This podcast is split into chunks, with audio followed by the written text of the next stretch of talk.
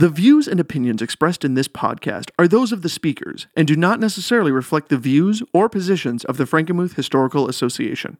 Some episodes may contain subjects that are uncomfortable for some listeners. Listener discretion is advised. Hello, and Guten Tag, and welcome to Historians in Lederhosen. I'm Garrett. I'm Nathan. And I'm Malcolm. We are three historians from the Frankenmuth Historical Association, located in Frankenmuth, Michigan. The association owns and operates a seven gallery museum, a historical log house, Fisher Hall, and a collection of over 30,000 artifacts. Check those out at frankenmuthmuseum.org or right on our Facebook page at Frankenmuth Historical Museum. This podcast will tell the stories of Michigan's Little Bavaria to the real Bavaria and anything in between. Be sure to tune in every other week and listen to the three of us and our guests as we dive into the wide world of history. Auf Wiedersehen. All right, welcome back with another episode. I'm here with my friends Garrett and Nathan, my fellow historians in Lederhosen. If you like this podcast, please support us by giving us a follow, a like, and a rating. All of it helps to support the podcast and enables us to create more and better episodes every time, um, so that we can bring you more episodes. You know, that's what this is all about: is just doing it so we can do more of it. that's the only point. To, keep me employed yeah, you know, keep you uh, without pay. Yeah. keep me unemployed. Garrett continues to need uh, credit.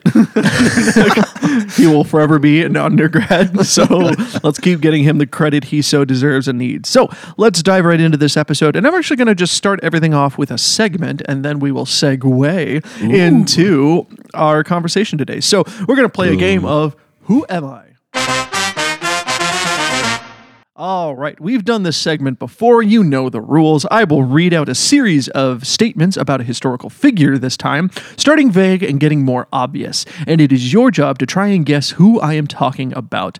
I'll give you a brief chance before each statement if you'd like to make a guess. But other than that, let's dive right in. So, the person you are trying to guess today is a historical figure, um, which I realize is pretty broad, but I do know for a, f- a reasonable fact that you have at least heard of this person. So I don't think uh, this is going to be too too out there. But are you guys ready? Ready, ready. Okay, so statement number one. I was born in Atchison, Kansas on July 24th, 1897. Okay. Okay. Statement number two. I don't like coffee or tea. I prefer hot chocolate. Is this the, the conductor from the Polar Express? That's a good guess, but no. Um, during World War One, I, became a nurse's aide in Toronto, Canada, to tend to wounded soldiers. It's doing pretty broad. Okay, we'll start narrowing it down a little bit. I took my first flying lesson on January 3rd, 1921.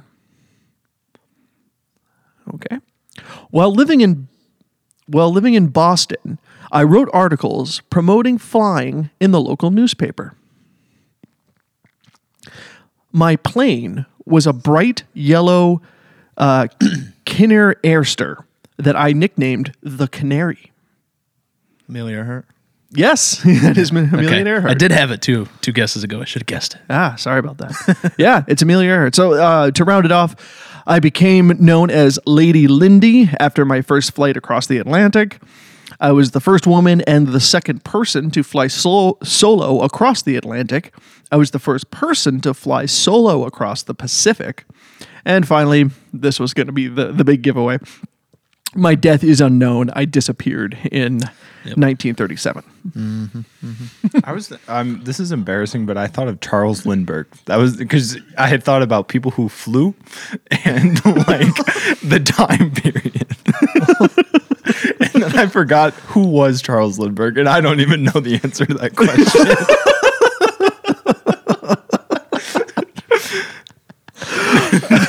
Okay, well, thanks for that contribution. Way off. Way off. All right. Well, that was a lot of fun. Um, I do really love that segment, uh, especially when I don't have to do any of the guessing. I just have uh, all the knowledge. So today I want to chat about historical figures that we admire. Uh, I think Amelia Earhart is a great example because she's truly uh, kind of a pioneer of feminism and equality in the workplace and just achieving really incredible things. And she left quite a, an incredible legacy. So um, I've asked you both to come prepared with information and just uh, be able to chat about two historical figures that you admire admire or find interesting. Um, we're going to talk about one that is Frankenmuth related, and then we're going to talk about uh, one from kind of anywhere in the world. Um, pretty, pretty broad. So let's dive right in. So, uh, Garrett, why don't we start with you? And you can, let's start with our, F, do you want to do FHA, go around the circle, and then we'll do Then world, world. go Let's around the go circle? FHA. Okay, so let's go. Garrett, then Nathan, and myself. We'll start with the FHA figure. So, Garrett, who did you bring for us today? So I'm going to start talking about Lorna Roth. So I discovered the story of Lorna Roth when I first started as an intern here, and I was helping out with the uh, Great Lakes State Goes to War exhibit about World War II. Um, so Lorna Roth was a Frankenmuth native. She ended up going to the Saginaw General Hospital nursing school in the 30s, where she graduated. I think it was 1936. Um, she shortly after enlisted in the U.S. Air Force, and she was sent to Texas um, where she served at a uh, Air Force hospital there, and then she um, she was deployed during World War II to India, and um, ended up becoming the head nurse of an a thousand bed um, Army Ground Force hospital in India, and um, through her letters we can see a much different side of World War II. Much much of the like narrative on World War II is mostly focused on the European theater and then at like in a smaller way the Pacific theater because that was really where the the Americans um, came to play. But I never really thought about um how wide like the world the second world war was until i realized that she was stationed for the almost i think she came back in the for like at the end of the war but she spent the entire time that she was deployed in india and it just that's just something i never really realized was part of world war ii but it she It was she a world truly war. yeah really it was um she truly was one of the most inspiring women i've i've ever read about and just it's an interesting story Very cool. Very cool. Yeah, and her story, like probably all three that we're going to share here. I mean, just being a local story that we have is pretty impressive. You know, think of how many other local stories like her are out there and exist, and those that we don't even know about, right? Because we don't have an artifact or something related to them. So, oh, great, great story. Yeah, and Nathan, correct me if I'm wrong, but you can learn a little bit about her if you come to the FHA and go through our exhibits, right? You, there's some Yep. information on her in the permanent gallery. Yep, you sure can. We have a whole gallery dedicated to, uh, to both World Wars, um, and Lorna Roth's story is featured in there. So that was actually kind of thanks to some research that Garrett did, as he Oh, was look saying. at that. look at that look at the unpaid intern contributing Yeah, contributing at least in a little way. So you don't need to be paid. You got this kind of recognition. Ex- re- pa- paid in exposure, as we like to say. a good resume builder. All right, we'll stop beating up on Garrett. Uh, Nathan, who did you bring today as a historical figure that you want to talk about from Frankenmuth? So I picked a little more recent figure. Um, his name is Herman Zehnder. Uh, he was born and raised here in Frankenmuth, uh, graduated from Concordia Theological Seminary in St. Louis, Missouri, and he bounced around a bit as a pastor, um, eventually ending up at Zion Lutheran Church in Bay City. He was extremely instrumental in uncovering Frankmuth's history, especially its early history, like the first settlers that came in 1845. He actually traveled to Germany to conduct his own archival research, and he also conducted his own oral histories, as we, as we would say today, or interviews um, with some locals here in Frankenmuth. And he actually explored a couple different archives in Germany, one of them focusing on Wilhelm Loehe, and he founded some previously untouched historical materials. At least that's what he writes about, um, such as letters, documents, pamphlets, and books related to Frankenmuth's founding. So all of this correspondence would have been directly with Wilhelm Loehe and the first settlers. Um, so that's that's pretty impressive, and it's a it's a pretty uh, awesome collection of artifacts that we have thanks to him. Um, and so all of these were also in German, so he had to undertake uh, the the tough task of translating a lot of these. Um, yeah, yeah. so that in and of itself is an extremely um, time consuming task, right?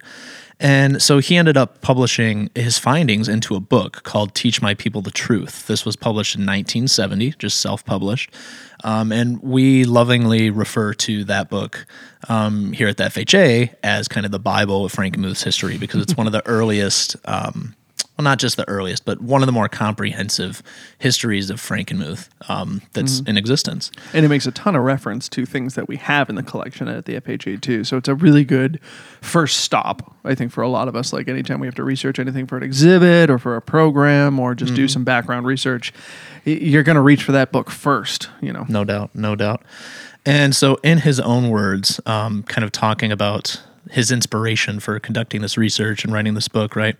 He writes, quote, I always had the feeling that the whole truth had not been told. The fathers and founders of Frankenmuth were given the status of saints. From what I had heard and read, they didn't quite seem to have been real living people, and I wanted to know the truth, end quote. So essentially, what he found is that the settlers I mean, unsurprisingly, right? But he made them come to life as like real people with real struggles and they had real confrontations with each other. So we actually come to find out through all of his research that the first settlers actually there was a some confrontation between them and the pastor August Craemer um, once he married um, a woman on board the Caroline, and so th- there's a lot of fascinating aspects to Herman Zehnder and especially his research, but the FHA would not be um, in the realm it's in today or wouldn't be the the status it is today um, without his help and without some of that early research. So Fantastic. Herman Zehnder is my Now, favorite. obviously, the Zehnder name has a pretty big presence here in Frankenmuth. Any relation thereof to the modern like Zehnders? I have I would have to go back and look at that. I'm not Oh, okay. 100 percent sure to be honest. Um, and some Sorry people- not to put you on the spot. No, no, no. like S- Some kind of people are probably shaking their fist at the podcast right now, like, That's my uncle. know?" That's my uncle. um, no, I I would guess that there there has to be Mm-hmm. some sort of relation with a lot of the Zehnders that people know nowadays. But I would have to go back and look at some of that lineage. Myself. it's really it's really kind of fascinating because he his full time job was being a pastor, and then he just did all of this on his own, and it's it's just a really it's really cool, and it kind of shows just the normal person that like maybe you could start this journey trying to figure out the answer for one question about your own hometown, and then next thing you know, you publish like a 200 page book. Yeah, absolutely. I mean, all history just starts with curiosity, I think. Like all good research just starts with curiosity and the need to answer a question. Are these larger than life figures truly that, or is there more under the surface? You know, um, I think that's really great. Thanks for sharing that, Nathan. yeah. All right. Well, I'm going to uh, share my FHA person. Uh, so I'm going to go all the way back to the beginning, one of the original 15 settlers that we like to talk about. So this is someone that uh, Herman Zehnder would have actually probably researched. Uh, so today I'm going to talk about Anna Margarita Our Pickelman. Um, I just love the last name Pickelman. like I, I would imagine, you know how there's like kind of that saying that like, you know, last names were like jobs for the longest time. So I just imagined that like there was this guy who's like, oh, it's the pickle man. Like, and he just like walked from town to town or down Main Street like, I got pickles. And they're like, oh, it's the pickle man. Let's go get our pickles. So We um, only have cucumbers. give him your cucumbers. He will return as the pickle man. um, wow. So that was nice, nice, uh, nice detour. All right. So a little bit more about Anna. Uh, so Anna was born in 1822 in Germany. She grew up as an orphan until she was about 15, and then she lived in the house of Reverend Wilhelm Loehe, where she learned to become a midwife and a nurse. And she, of course, studied at the Loehe Institute, which was a school that, uh, if you uh, listen to our previous episode on Loehe, then um, there's a lot about uh, kind of the schools he set up and what they were doing there. So go check that out. Anna was a, an original settle, settler of Frankenmuth. Uh, she came across, obviously, on the Caroline, as we've mentioned before, in 1845. She married Johann George Pickelman during the visit. So she was one of these, uh, one of the many settlers that ended up uh, marrying each other while on the Caroline on the way over.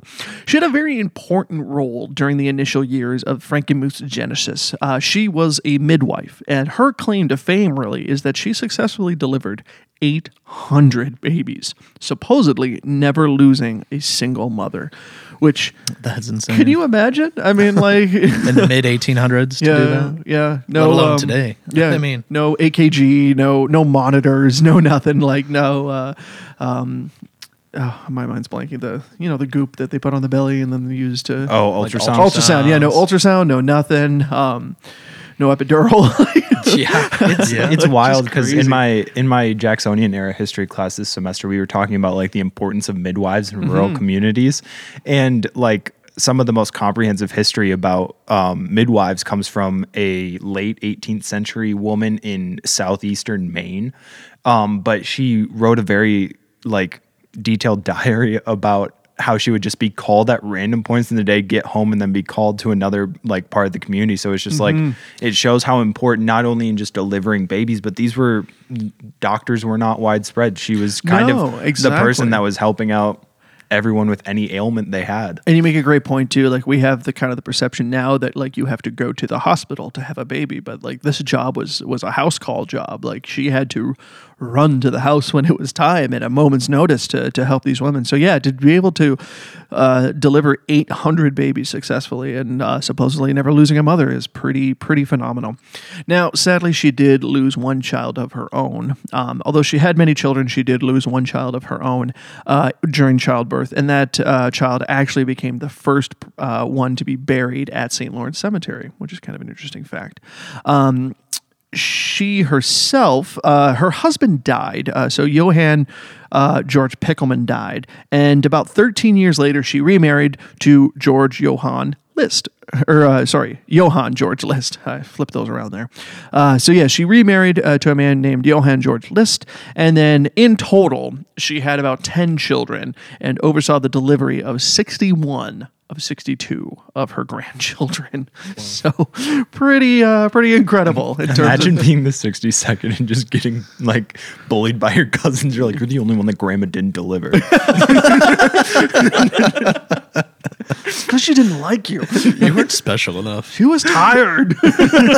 uh, but yeah, just I mean, just incredible. I mean, think about that. I mean, just being able to have that many children and oversee the, the birth of that many children. I mean, what a special thing to be able to do. I think it's just incredible. We didn't even talk about like infant mortality rates too. Like, I mean, you're talking as high as like 40, 50% in some Yeah. places. Oh, Like, yeah. That's insane. 800. and you're thinking about this too. This is like Michigan, the wilderness. Like there's very little modern infrastructure uh, for for white settlers. Like there isn't that infrastructure, that communication lines or anything like that. Like they're just out in the woods making towns. like, um, and she's successfully doing this. Yeah, just incredible. So she ended up dying uh, just at the early part of the 20th century. She died in 1906, um, and I actually found. Yeah, yeah. Uh, 1822 to 1906. So, It's yeah. a long time. It's a pretty healthy life, especially for the time, again, too. Uh, so she did see the turn of the century, and her obituary um, was actually run in the Frankenmuth News in 1906. And there's this really great quote that I think really sums her up quite well. A most lovely woman, highly educated, with a kindly disposition, and was loved and respected by all, especially the sick, to whom she was a mastering angel, having been called to their bedsides when medical men of any description were scarce in the wilderness, and as the years passed, became noted as a midwife. So that was uh, printed in a story called Death of a Pioneer in the Frankenmuth News on October 18th, 1906. That's Fitting wild. title. Fitting Narrated by Malcolm Cottle. Thank you. All right, so uh, that's kind of our local heroes. Just a couple uh, really interesting historical figures that we really thought were worth uh, a little bit more attention. That maybe don't get as much attention as some other figures that we've talked about in the past, like Loehe, who has this kind of domineering presence and whatnot. So let's go back around the circle, and uh, yeah, just like open discussion, guys. Who's a, a historical figure that you really admire, look up to, and you think deserves a little bit more limelight? Um, Nathan, why don't we bounce back to you? Actually, let's go reverse order here. And uh, Nathan, what do you got for us today? So, the figure I want to talk about today is Carlton Moss. So, you two, maybe you've heard of him, probably not. That Only from guess. you. Only from me. Well, you've been doing some research then. So, um, I bring in Carlton Moss because he was actually not just for what I've learned about him himself, but also kind of how he helped me through grad school um, in a very indirect way. So, Carlton Moss was an African American filmmaker, teacher, um, educator, scriptwriter. He t- he did so many things during his lifetime, um, but he's probably most famous for writing and starring in the film. It's called The Negro Soldier. So this was a film uh, created by the Army actually during World War II um, in 1944. And it was one of the first films to truly depict African Americans in a positive light. And now mind you, this is at a time when the military is segregated still. And so to have a film of this capacity backed by the army, right, is a major statement. Um, and so Carlton Moss was kind of at the forefront of this film, right? And so he actually had a lot of struggles when trying to put this film together, produce it. Um, he had a lot of pushback of certain things. Um, for example, you'll notice in the film, um, no African Americans are depicted with guns um, because strangely enough, you didn't want, um, or some people feared, just the image of black people with guns was problematic. Um, Carlton Moss really pushed up uh, or pushed back against a lot of this, um, but in the end, he he sort of deci- he actually thought about whether he should quit or not because he was so concerned with these issues, right? But he decided to stay the course. Um, he thought it would be better if you know if if he quit, they would, might just hire some other white guy to fill in for him, and he didn't want that. He wanted to tell the story of African Americans in the military um, himself. He wanted to make sure it was a an African American doing that, and so he not only um, produced that film, The Negro Soldier, but he put forth a lot more um, educational films like really some basic stuff for like youth, especially. Um, like one I can remember is like a, a dentistry sort of thing, just like a fun th- thing for kids to learn about dental health and stuff like that. Um, he ended up teaching at Fisk University um, into his old age. And so Carlton Moss is just a really fabulous figure. Um, and he's one that I love because he shows the different ways um, in which African Americans have sort of had to push for equality in this country. Um, he actually coined this term called cultural emancipation.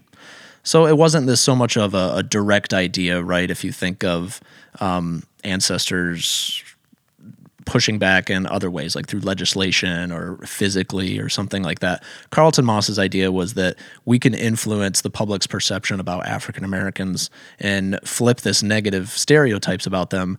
Um, you know, make them do a 180 and really just put forth a positive image. And that is what he strived to do throughout his whole life. Um, and I think he did so quite successfully. And so I wrote about Carlton Moss. I had to do a lot of research. So he actually, is why I said at the beginning, he kind of indirectly coached me through graduate school, through like his own, his own uh, life experiences and stuff. And um, it was pretty fascinating. I actually, after digging for weeks and weeks um, for more information about him, I finally stumbled upon a long oral history, about 300 pages worth, um, that was with just with him and one other interviewer. And it was at a library out in California.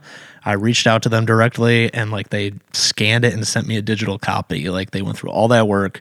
Um, and so it was it was just a very enriching experience for me um, to be able to do that and write it. Um, so I did write the article. It's actually in Black Camera, um, Indiana University's press, um, a few years back, and so it's it's a really fascinating story about Moss. So yeah, That's fascinating. Wow. Thanks so much for sharing about that. yeah, no problem.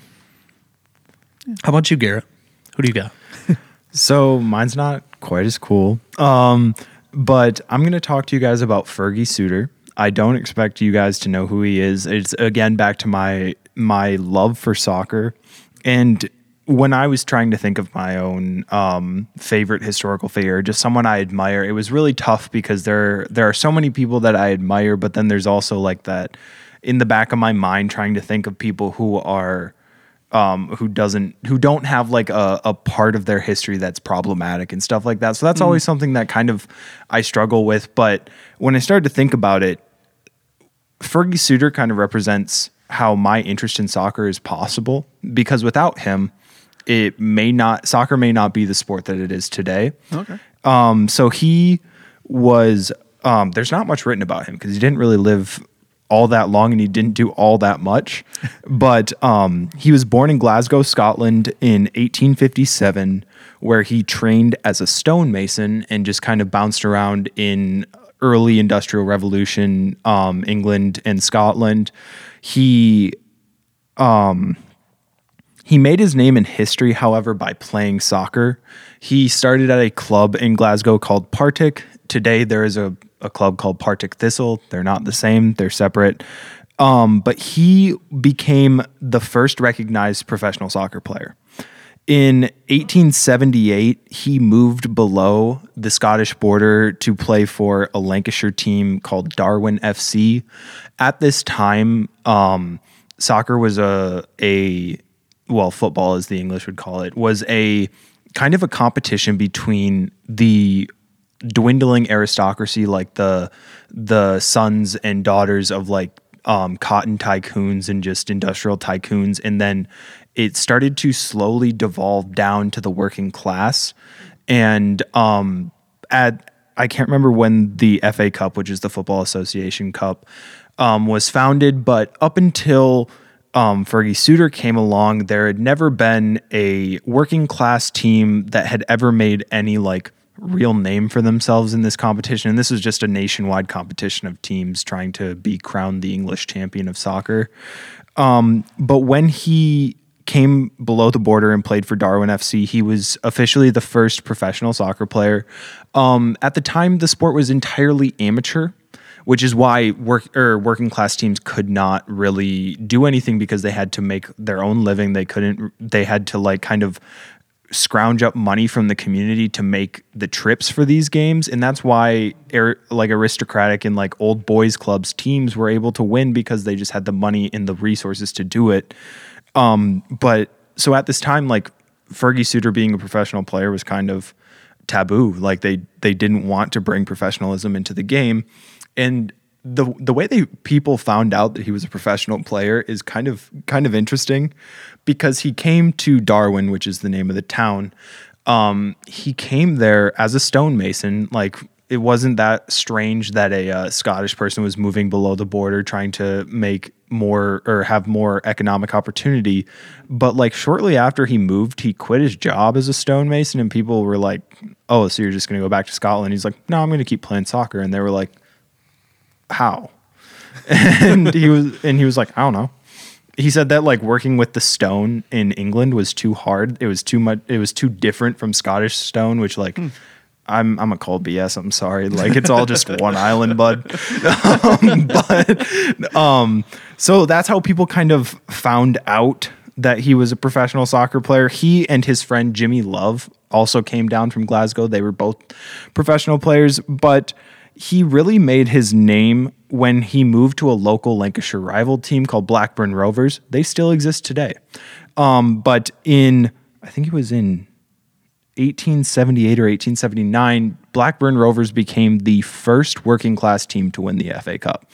And um, Fergie Suter went on to win three more of those.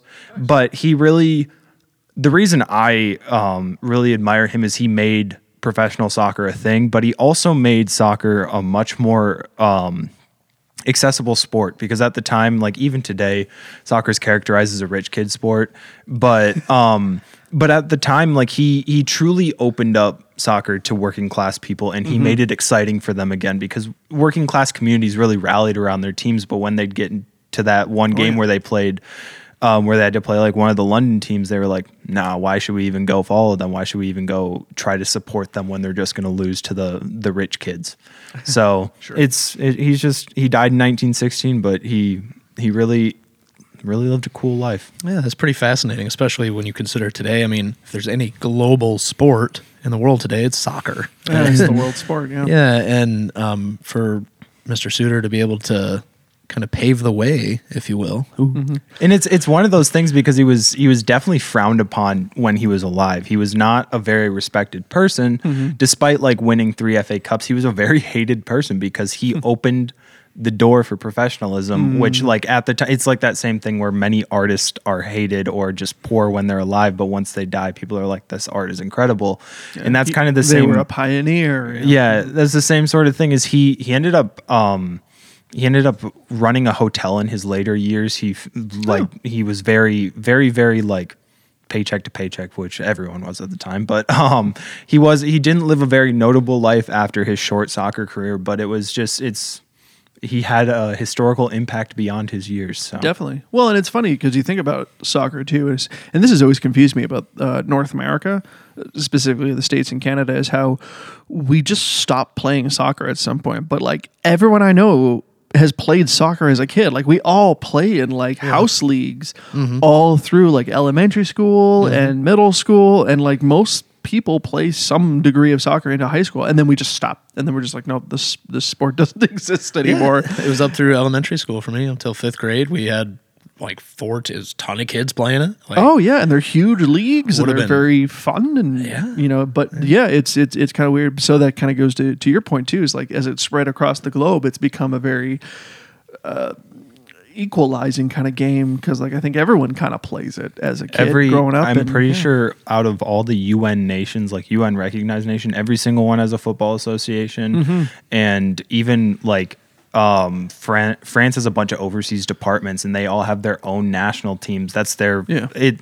This is something that I really would like to write about in my my uh, historical career about how how much the sport of soccer impacts nationalism. Yeah. and Oh, it's it's time. fascinating to me. Just watch the World Cup once, and you, you can be convinced of that point. Uh, and I will just shout out uh, the Bucks, the Flint City Bucks. We have a team down in Flint, Hey, and we just got a women's team too. They just bought it and uh, launched a women's Oh, team wow. this Yeah, that's season. awesome. Uh, me and my girlfriend has season tickets to both this year. So Nice. if I'm not here, I'm probably going to be in a Bucks game this summer, and I'm, Hey, also, I'm stoked. Also, shout so out the. Canadian men's national team. They're they're making a way for themselves. They're first in the National World Women's Cup qual- too. Yeah, like, same. Yeah, the all the team Canadian have been going a lot farther. Honestly, yeah, no, like yeah, Canadian teams. We we play soccer too We're not just hockey. and curling. Um, all right, well, thanks so much for sharing, Garrett. That was that was fascinating. Both of you guys uh, really brought some really fascinating people. I hope that you will be entertained by my person. Uh, I know you, I will. You may have heard of them. Um, this is a my my whole discussion here is going to be. Why doesn't this person have a movie yet? That's going to be the thesis for my whole thing because this person is fascinating to me. I saw a little write up about them about a decade ago on Facebook, and it was just like a bullet point of like they did all these things, and I was just like, why doesn't this person have a movie yet? like it's ridiculous. So I'm going to talk about Robert Smalls today. So Robert Smalls was born into slavery in 1839 in Beaufort, South Carolina. His mother was also a slave, and um, nothing is known mostly of his father. Some have hypothesized that uh, his slave owner was likely his father, but it's unknown. Um, he was rented out for labor by his master. So this was something that they could do in the South was they could um, masters could rent out their slaves and they would be paid, but the master would collect most of that payment. So they would make like a very very small modest amount, uh, and the master would collect it mostly because again he was considered property that was loaned out. Um, so he eventually started working on boats and became actually quite familiar with the Carolina coastline, uh, even becoming a wheelman. So a wheelman um, is kind of it was also referred to as kind of like a pilot of the boat. So he was driving the boat essentially. Um, however. He probably wouldn't have been bestowed this title. Um, being a black man, it's very unlikely that they would have actually called him a pilot or a, a wheelman. But that's essentially what the, the work he was doing. He was trusted at that point to do that much because he had such knowledge of how ships worked and the Carolina coastline. In 1856, he married Hannah Smith, uh, a fellow slave who had two daughters already, and then they had two additional children of their own. When the Civil War broke out, he was placed as the wheelman of a converted side wheel steamer named the CSS Planter. The Planter delivered dispatches, supplies, and planted mines to protect the Charleston harbor. Um, so when I say placed, of course, I mean oh, would, I don't know, Nathan, what would be the best word for this? Uh, forced, essentially, but uh, um, Required. required. I, yeah, I don't, I, I don't know enough about the Civil War to know the kind of the ins and outs of like this situation necessarily. I, in in the research, it says he was enlisted, but like obviously not conscripted. Uh, I, the so the yeah, um, but basically he didn't really much have a have a choice. The Confederacy knew that he had this knowledge, so they were like, "You're going to be on the ship, and you're going to help us do this," basically. So Robert had a lot to offer uh, the Confederacy because of his piloting skills and his knowledge of the harbor and the coastline. So uh, they knew he would be useful to them as a tool to uh, be able to fight the war. Now, Robert Smalls, like most slaves were not content being an enslaved man, and I don't think uh, I think it's reasonable to say did not have a lot of love for the Confederacy and the Confederacy's cause. So, in May 1862, Smalls hatched a plan with friends and family to flee the South. The planter he found was usually abandoned by officers overnight, so they would dock and leave it abandoned overnight and then pick it up the next morning. And he felt that he had enough knowledge and he was able to convince and he was confident, sorry, that he would be able to steal the boat and pass through Confederate blockades and escape to the north because he had enough knowledge. So he did this uh, in the evening. They took the boat along with four cannons that had been on the boat, um, just because that's what they were transporting was these four big cannons. And Robert knew the hand signals and the customs to be able to pretend to actually be the captain of the boat and get them out of the uh, the Carolina harbor. So they were actually able to steal a boat in the middle of the day, a Confederate boat, sail it out of the harbor through heavily fortified Confederate lines, and they just sailed away with the Confederacy boat. Boston Tea Party's got nothing on Robert Smalls. No, like, like, okay, so why does this man not have a movie? like, like, holy crap, it's just incredible. Mm-hmm. And so then Robert successfully freed nine families, including his own, which is just incredible. And this stunt and earned him a nine thousand dollar bounty from the Confederacy. Wow. What a bamf. so he then helped the war effort for the Union. He was able to um, donate the ship to the Union, um, and they accepted it. And they actually used his knowledge to get this. Take the ship back and using his knowledge of where the, all the mines that had been placed while he was on the ship, then disarm those mines and help them be So placed just Trojan horse. I just like like, like, a, like a reverse Trojan horse kind of thing. Like they stole the horse out and then like put an insider on and then sent the horse back. Like, yeah, I don't, like it's just crazy. Like he steals the ship from right under their noses and then goes back and basically just re-engineers all the work he did for them. Like it's did did he go back on the boat? Yes. he was back on it. When He they was went back on the same boat Oh because the boat gosh. became the the SS planter because it was Mm. the Confederacy SS Mm-hmm. planter and then it became the SS planter and he was on the boat doing all of the like the mine sweeping and disarming these mines so that the Union could come down. Let's think of that moment when he brought the Confederate ship to the Union. It's just, hey guys, so he showed up and obviously they had a Confederate flag. He brought he pulled the flag down and he put up a white flag and apparently it was a very tense standoff where they mm. really didn't know if they could trust him or not. But as soon as he was able to be given a map, he was able to start showing them where things were and what he could ah. offer them. Hmm. And they agreed to then let the nine families into the north uh, to be freed. And then he pretty much apparently immediately was just like, okay, let's go back and, and do some damage. So in total, during the, the Civil War, he was in 17 naval conflicts over the course of the Civil War after he freed himself.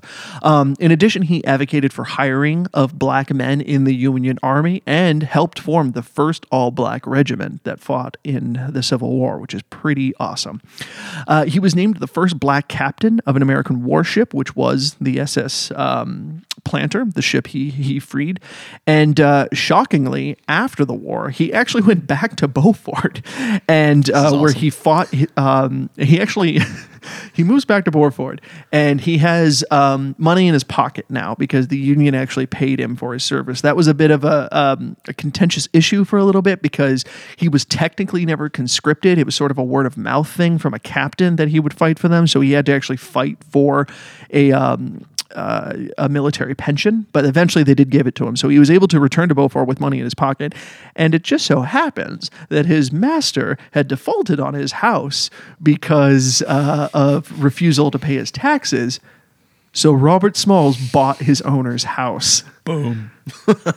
it's just, Why does this man not have a movie? yeah, no kidding. like, just oh man, I can't even imagine like just being able to do something like that. Like just that's just crazy. Imagine if he hired his owner as like a, a housekeeper. Like it'd be wild. Well, and and he, you know, he did actually. I think I read somewhere that he actually um, his master's mother, I think when she got really old, he actually allowed her to stay in the house and like live out her days, but like under his supervision essentially. So like yeah, just just kind of nuts type of stuff like that. But like that's Robert Smalls. He just did it. So um, in addition to in Beaufort, he actually also established a school for black children to help uh, black children become educated. So then in this period of uh, reconstruction that was happening obviously after the Civil War, uh, he decided to get really involved. Uh, he advocated for um, black men uh, to get involved in the legislature and help shape the new direction of the country. And he was elected to the state house and the Senate of South Carolina, which is pretty crazy. And obviously, these were very difficult times. He received a lot of uh, threats and uh, the rumors and uh, different kinds of things were spread about him, but he stayed the course. He really knew what he wanted to do. So, despite um, all of this, he was actually then even elected to the U.S. House of Representatives in 1874. Um, and despite his levels of achievement, like I said, his time in office was quite difficult. Uh, he uh, there was a lot of rumors uh, circulated about him, a lot of controversies, but uh, you know he knew what he wanted to do, and he was actually also the first um, black man to have a U.S. Naval Army vessel named after him uh, which is uh, also pretty cool. So there's a long list of accolades that he uh, that are to his name, but uh, just kind of an incredible, incredible person. Uh, he did eventually die in eight, 1915. So, so he also was able to see the 20th century, which is pretty crazy. Um, you know, yeah, he lived all the way to the basically the beginning of World War One, like um, from from the Civil War. Like, how crazy is that?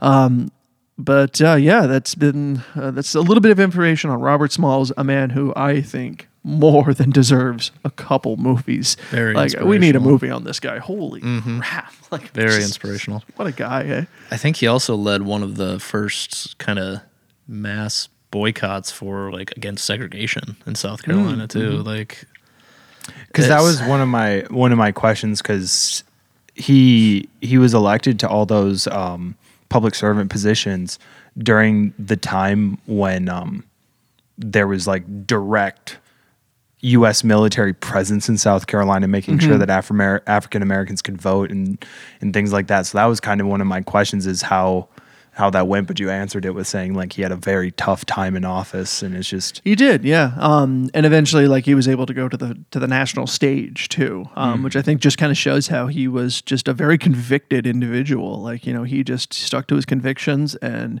didn't let anyone tell him what he could or couldn't do. Um, and and you know, you know, and he sometimes he had to work backwards too. Like I said, with his uh, with his military pension and his back pay, um, you know, he had to fight for that. He that wasn't just given to him. They tried to kind of you know, um, catch him. Uh, I guess you, you could say catch him in a little bit of a loophole of like he was never officially conscripted, so he's not technically owed any of this money. But um, yeah, no, he just stuck to his stuck to his guns, stole some guns, uh, and just wow, just what a what an amazing figure. I think, yeah, uh, yeah he just deserves a movie. so I want to ask you guys before we just uh, wrap up real quickly here, why um, you know we've been talking about historical figures and people we think are cool or admirable, and that we want to kind of just get the word out. What what are the characteristics of a historical figure that you think like deserves a statue? Or like why do we deserve like why do certain people deserve to be talked about? What do you think makes an outstanding individual that is deserving of the history books? Great question. for for me, I think I come at it with this like, sadly, this Gen Z per- perspective where we've spent a lot of resources and time on honoring very big individuals, people that have um, have pages in a history book rather than a paragraph, and I think that um, in this era where we are finding out more like detailed parts of their lives, and we're like, ah, I don't know if that um, if that like fits with um, the morality of the country now. Part of me feels like the characteristics that re- desi- or like deserve a statue are a little more common than you would think. I Yeah. think it's people that make a local difference, that make a difference in their local community. Um, whereas like like any of the f- original 15 settlers deserve a statue because they created this community. They were the people that had made an impact and made a place for future generations. And i think that is just um, part of like part of history is recognizing the people that don't have pages written about them in history books, and that's why I really like um, memorials to like veterans that for like small communities, like where it's just their community members that have gone out and made a difference. I think I like stuff like that. You've touched on an interesting point there too, where it's um, it's kind of more about nowadays the the small people that do small things, as opposed to, um, I don't know. We have this very traditional sense of history, you know, to like, well, you know, Napoleon was a great military leader, Julius Caesar was a great military leader, Churchill, you know, like these these traditional like life changing kind of like world changing kind of figures. But I think there is something to be said about anyone that you can find throughout history where they realized that there was a right thing to do and they had the gumption and the fortitude to do it. Right, To me, like- those are the people we're celebrating is when they had an opportunity to not do something or to do something and they chose to do something. Like, yeah, that's that's cool. Those are the people that like uh, Robert Smalls, for example. He could have freed himself and his nine families, and that would have been a huge accomplishment in and of itself. Phenomenal. And then he could have left up farther north as he could go and lived a nice and happy life. But he realized that his struggle couldn't only be his. He had to actively do something to participate in the freeing of even more people and doing the right thing in terms of like turning around and saying, Hey, I know where all these mines are. Let's go clear them so that this army can win, so that black people are no longer enslaved. Like, that's a big decision. That's a, that's a life altering decision. But he had it in front of him and he chose to do it. That's pretty amazing to me. Yeah, just like Gareth said, talking about the impact of individuals, um, and talking about just kind of these ordinary people who these stories were starting to recover and know more about, right? So, good job, social historians, as well, to be uncovering these figures that we haven't known that much about before. So, Yeah. Guys, this has been a great discussion. Thank you so much. Um, it was really fun hearing uh, who you selected for our discussions, and I definitely have some reading to do uh, after this, I think. As always, thank you so much for tuning in to this episode and checking out the podcast. Be sure to like and follow us on Spotify so you can be notified when new episodes drop, and if you have time, leave us a review and a rating so we know how we are doing. Until next time, this is the Historians and Lederhosen saying, Auf Auf Wiedersehen. Wiedersehen.